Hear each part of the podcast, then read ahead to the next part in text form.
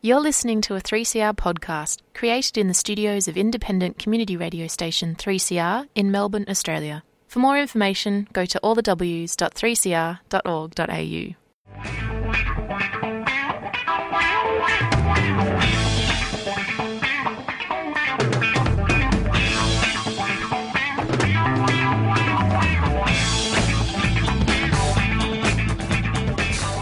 It's five o'clock Friday afternoon.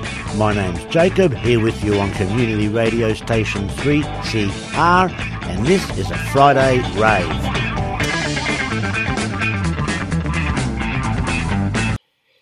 Yes, and we're joined in the studio today, well, in the virtual studio via the wonders of modern technology.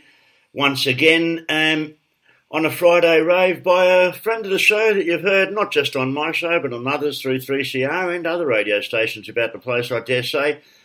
Um, Felicity Ruby um, to talk about the AUKUS. Uh, what is it called? Pact? Who knows what it is? But anyway, welcome to back to 3CR. Flick. Thank you, Jacob. 3CR was the first radio station I ever did a radio interview on. I was petrified. Oh, well, I hope you, you don't look petrified now. No, I Aren't don't, I scary enough for you? no, absolutely not. Okay, mate, look, last time you were on the show, we were talking about Julian Assange and the Assange campaign, and today we're talking about um, AUKUS. It strikes me that um, the two are in some way connected in that as in as much as um, you have Julian Assange being held in one of, being held in one of the AUKUS countries that well, he comes from another one of the AUKUS countries, and he's being held at behest of of the third AUKUS country. It's like the, it's like where he was born, where he was um, jailed, and the people who were trying to kill him. Um, is the AUKUS thing just an extension of the same old English-speaking white boys club that's dominated the world since the end of World War Two? Well, look, it is um, uncanny that the three countries that are involved in, in the Assange case have um, become even closer. Some of us were hoping that uh, they were talking about him in England um, during the G8 meeting, but however, they were they were talking about this, um, the AUKUS agreement. But that said, there has been an increase in attention on the situation of Assange in the last couple of weeks because um, Michael Isikoff and a number of journalists for Yahoo News have um, done a really deep investigative piece involving 30, 30 um, former CIA and senior government officials in the United States who were speaking about the insane plans, um, seemingly insane, but actually quite real, to kidnap and and and uh, kill Julian. So that's been rather shocking, and it just takes this case to another level. Really, um, they've you know our government's been talking about consular assistance when actually um, two intelligence agencies of our closest allies have been kind of practicing shoot 'em outs on the streets of London, literally. It's, it's So this has caused a lot of us to um, be even more concerned about the situation. And just this morning, um, 21 prominent Australians have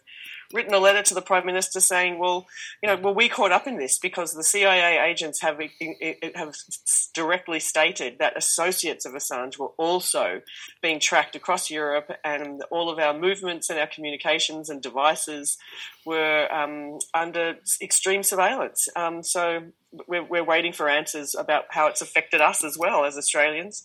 But it's really time for Scott Morrison to pick up the phone to his pal in the White House, that fella in the White House, um, and to say that enough's enough. Enough's enough. This is yeah. got to end. And a lot of people are saying enough's enough, and I notice there are parliamentarians all around the world are now are, are getting together to talk uh, to talk to put pressure on the English government to um, to end the the bullshit, I guess, mockery of what they call justice, and the and the American government to um, to end to end the um, litigation. That's right. And what's what's kind of um, the icing on the cake of this story, um, ho- the icing of horror, I should add, um, is that Mike Pompeo has um, has first of all tried to diss the journalists involved to say like don't believe anything they write. Um, what's interesting is that Isikoff was a big Russia gator and, mm. and, a, and, a, bit of a hater of Julian. And now he's come out with this story that actually shows that, um, you know, the Russia Gate story was a, a real hoax, but, um, you know, this one isn't. It's not, yeah. Pompeo has come out and also said that the 30 agents who spoke to him should be prosecuted, which actually confirms the, what they've said is true. Um, it actually confirms that indeed they were doing this. So it's, um, you know, you can get scared and horrified or you can get busy and active, and that's what I've chosen to do. That's so, what we've chosen um, to do, and he's going back to court on the 28th of this month now. It's the 1st of October, so in um, four 27th weeks. 27th and 28th. Uh, right, okay. Yes. I'm thinking of the 28th in, in our time by the time we hear, by the time we get anything. So maybe sometime in um, early November, I'll get you to talk about what happened in what happened in that trial. But today we want to talk about the. Well, hopefully you can get him on actually, because hopefully he'll be out. Hopefully, look, I, and I and, and I dare and, and I dare say, if he's out, I reckon he'll be too busy to talk to us. I've got to say, to be perfectly honest with you. Um, but well, he might just also need to rest for a while. Yeah, yeah. Busy resting. Um, okay, but we have the situation now. I'm sorry about it. I don't know what this ticking is on, on the line. Um, so sorry, listeners, and sorry, Flick. But um, we have the situation now where the country that um, wants to kill him, the country that he comes from, and the country that's holding him in jail have all formed together a new military pact. Now, I've been trying to work out whether it was a pact or an alliance or a treaty or or what it is. And the strange thing that got me is just this morning, actually, I typed into my um, DuckDuckGo search engine um, a few key terms, and I come up with the first hit was the Wikipedia link, and Wikipedia referred to AUKUS as a security pact. You're listening to Radical Radio 3CR. Now, who knows what it is? And that's the first thing I want to ask you, um, Flick. What, what's your understanding of where what AUKUS actually is? Is it a well? Um, it's it's a it's a it's a new um, formation of a very old partnership, um, and it's a, a, it's a message to China by the US um, the um, they're calling it a partnership. So the, if you look at the White House um, briefing room um, component, mm. and you see all the remarks from this simultaneous press conference that was held in DC, London, and Canberra, with a lot of televisions and a lot of flags, where this this new security um, uh, arrangement was uh, was announced. This partnership. Um, it, the big headline from the, the the partnership um, was about Australia acquiring nuclear submarine capacities, mm-hmm. um, but it's you know and, and it's about um, Australia having a lot more U.S. Marines on our soil, us parking a lot of U.S. weapons on our soil. Well, so, under the Five Eyes, Australia is a conveniently located island with aerials. Um, and under the AUKUS agreement, Australia is a conveniently located storage house and also um, uh, basic base, you know, for um, a forward kind of assault to China. It's about also further um, interoperability, this word that has justified so much spending. Um, uh, but the, the headline that you're hearing about um, is is submarines. But what will happen almost immediately is a, a more coordination on cyber warfare, mm-hmm. and um, there's all kinds of new architectures of meetings. Um, so there'll just be a lot more integration, uh, even more, which is hard to believe, but even more more integration of our military, uh, like, which is, as you know, even former prime ministers are saying, just like an absolute um, compromise of our sovereignty, our ability to um, defend ourselves um, in isolation um, as an independent country um, in, in, partnerships that we choose um, for specific reasons where our interests align. This is about a permanent recognition that our interests are the United States interests, and that's not always the case. Sometimes they do line up. This makes good sense, but mm. often it doesn't. And these submarines we're buying at great expense, $140 billion. Oh, and counting. Um, under under well under Abbott, we were going to have $40 billion worth of Japanese worth of French submarines, and now we're going to have eight. Um, uh, either US or UK submarines um, at about 140 billion. These are seven or 8,000 ton vehicles that take a long, long time to build. And, um, scrapping the deal with France has already cost us 145 million just in the fee for scrapping it. Mm. But we already spent $2 billion on that. So that's gone now. That's just money that how, gone. how many how many vaccines like, could we have bought what's, with what's that? What's the problem? No idea. No idea. Yeah. Um, the the um the, just the, just but the, the, the opportunity cost is enormous. That's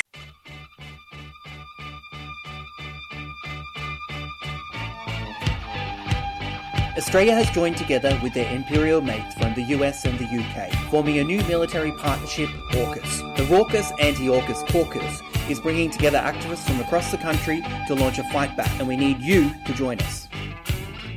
Panelists include Scott Ludlam, Guy Rundle, Clinton Fernandes, Felicity Ruby, Talei Mangioni, Dimity Hawkins, Jacob Grech, and Dave Sweeney.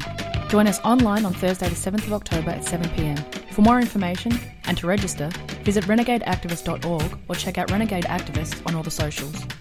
A 3CR supporter. Also, like not bringing the military with you on these kinds of big decisions is absolutely fatal for political leadership. You know, it takes a year to build a white paper. Um, you know, that a, new expense our military is facing is counselling services announced last week on the ABC. Yeah. Counselling services for within defence for people who are suffering from the impact of this like change in, in deal. People who are being ripped out of um, you know uh, partnership with the French, you know sites, locations, plans, like huge implications. So um, I think this is probably not going to end up happening. And senior, you know, um, eminent academics and former policymakers, Hugh White, others say this is probably just not going to happen. But it's the shiny bling bling to help us um, to help these three leaders um, send a message to China. Well, China's our biggest trading partner.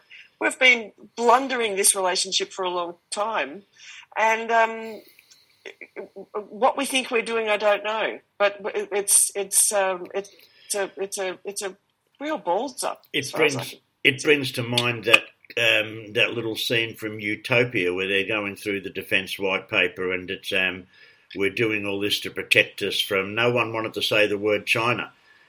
We said we're, we're spending all this money.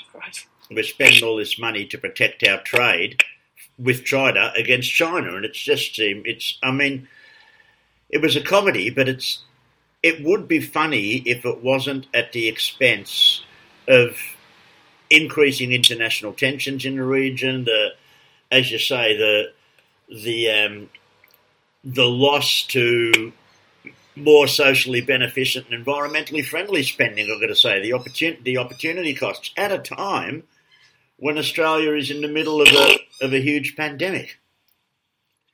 And um, right, yeah, it's, it's, it seems crazy. It, it, but the, also also the, the name, the, more appropriately, the name would be the US first, then the UK, then Australia. That's that's the way. That's the, the, the order. But that would have actually spelt "you sucker." You sucker. And that's a a bit close to home, you sucker.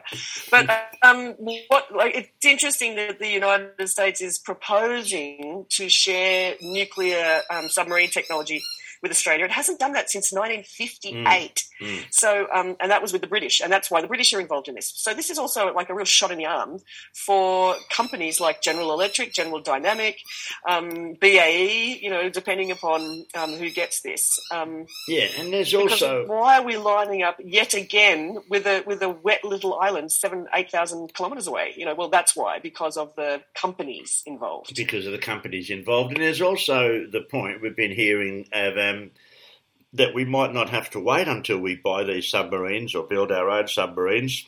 That um, we might enter into some kind of lend lease arrangement with um, submarines right. like that the US are currently thinking or about to retire, retiring as of today, I think, the first of October, the Lincoln, the Lincoln class, and um, there are a couple of them right. sitting in the region in Guam. We might end up getting getting those. Um, yeah, so that's it. It's which not... brings up a lot more questions. Which brings up a lot more questions because if they're going to fast track this, then we're going to have nuclear powered submarines in our ports, Mm-hmm.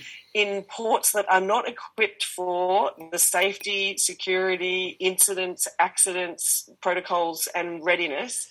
We don't have the kind of um, technical know how um, on the scale that you need for these huge huge, dangerous. I mean, Adam Bandt called them floating Chernobyls. Maybe a little bit too much. Mm. Um, you know, like he was he was looking for some cut through, and I understand that, but um, didn't didn't necessarily go down well. Even though it's kind of accurate, right? I mean, especially if you're getting the old, um, you know, second hand me down, um, you know, Yeah. class submarine in our ports. Um, they're they're even more prone to accidents and incidents. I don't want to see uh, Australian submariners, Australian naval navy folks exposed to radiation routinely as part of their j- jobs. That's not okay with me. Um, it's not okay with me that you know these things will be in our ports. It's not okay with me that we're that we would consider rushing this. Um, and I- you know, we've been told that we've got an 18 month process um, before we make the decision and, and commit. I think we should use those 18 months to really ask the questions what are these for? Now, the two kinds of submarines that we're going for are about long range missions. So that's far from our shores, right? Far from our shores. And they are to um, be able to track down deep sea Chinese submarines that can attack the land of um, the, the United States. Um, but they're also submarines that can attack land based um, targets. That's not about defending Australia. That's about provoking and making Australia a, um, a target. And, and having these in our, in our shores would also make our ports a target. And they Now, will, of Alice course. Springs, we know is a target. Alice Springs, they've written off. They, they don't care about Alice Springs. You know, Pine Gap is there, and it is a prime nuclear target. Um, but now our ports might be as well to take out that kind of capacity. So I don't know. It just seems like It- such a you know it, it is. And when you talk about the ports, um, when I w- heard about these submarine deals and um, increased troop movements and visitation rights and everything through through our ports, that um, Peter Dutton announced at the AUSMIN con- the AUSMIN talks that um, happened the day before the the AUKUS announcement. One of the first places I went to look at was the ARPANSA, the um, Australian nuclear rate um, regulatory body they used to put out, we used to have on their sites um, contingency and emergency plans for um, every Australian port. I could no longer find those on the ARPANSA site, and it seems it seems to me that um, it poses a risk not just to to the to the submariners, but as you say, in every port that these submarines might visit. And um, I can't imagine, for example, us having nuclear powered submarines and them being denied entry to ports like Melbourne and Sydney. Right. Okay, we're having a little bit of technical issues with the with the um, con- with the connection here, but um, Flick, you and I both um, next Thursday are going to be taking part in what we've called the Raucous Anti AUKUS Caucus, an online event. Um, next Thursday. What do you think we can do as peace activists, as well, not just as peace activists, but as Australian citizens to to curb some of to curb some of the um, some of this nonsense, I guess you could call it. Well, I think the AUKUS, the raucous anti-AUKUS caucus um, has a number of jobs. Uh, we've got to really put the spotlight on this and demand more transparency. This kind of you know policy um, by announcement, um, this has like it's just got an incredible democracy deficit on all kinds of levels.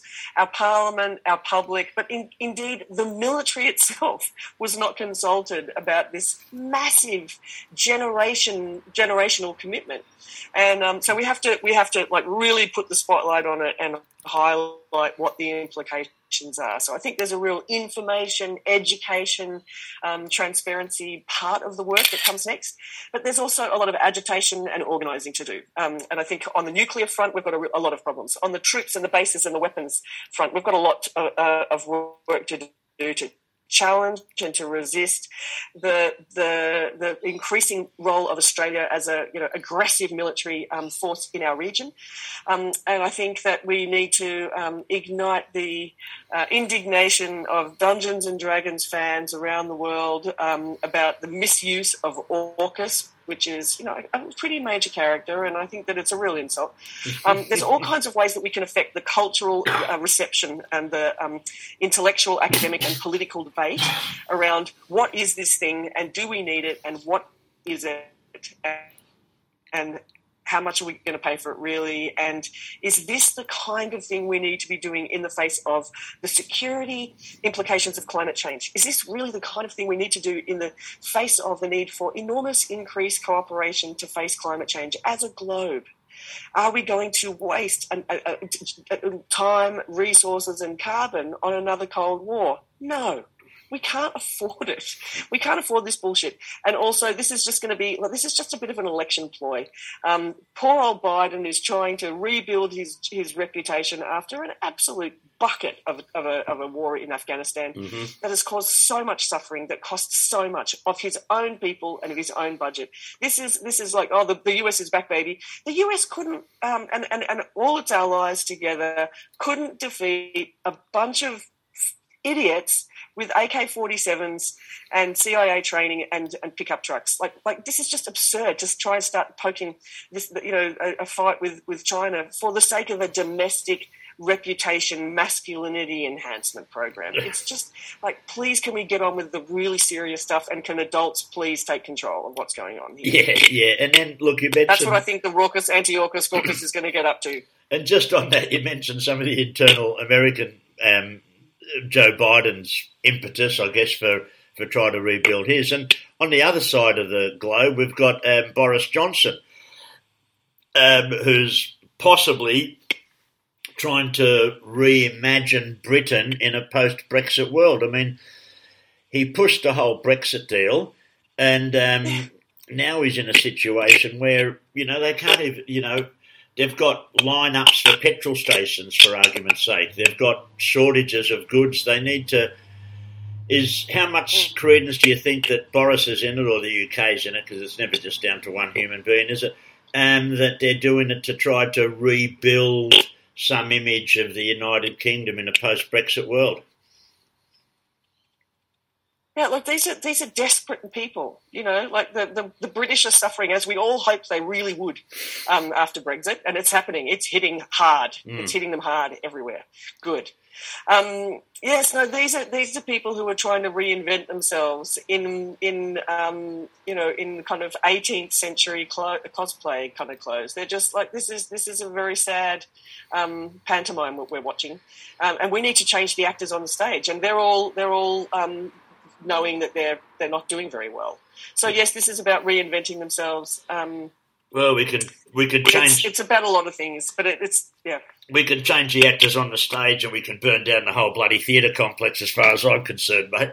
But um, okay, we'll have that discussion further on the raucous anti-AUKUS caucus um, next Thursday at seven o'clock. Um, you can find a link on the Friday Rave homepage on Facebook and um, Instagram and Twitter or renegadeactivists.org.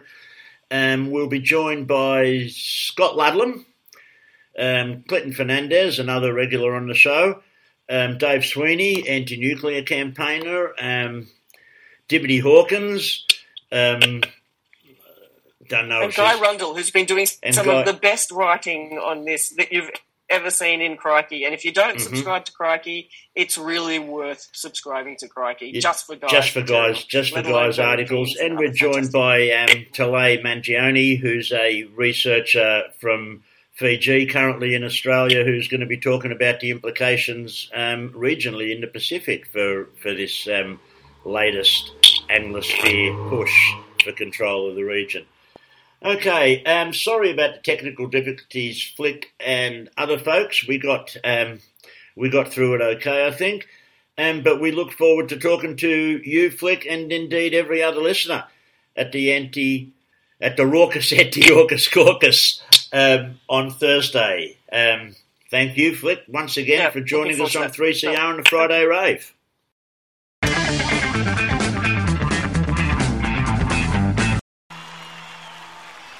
What I'm talking about here is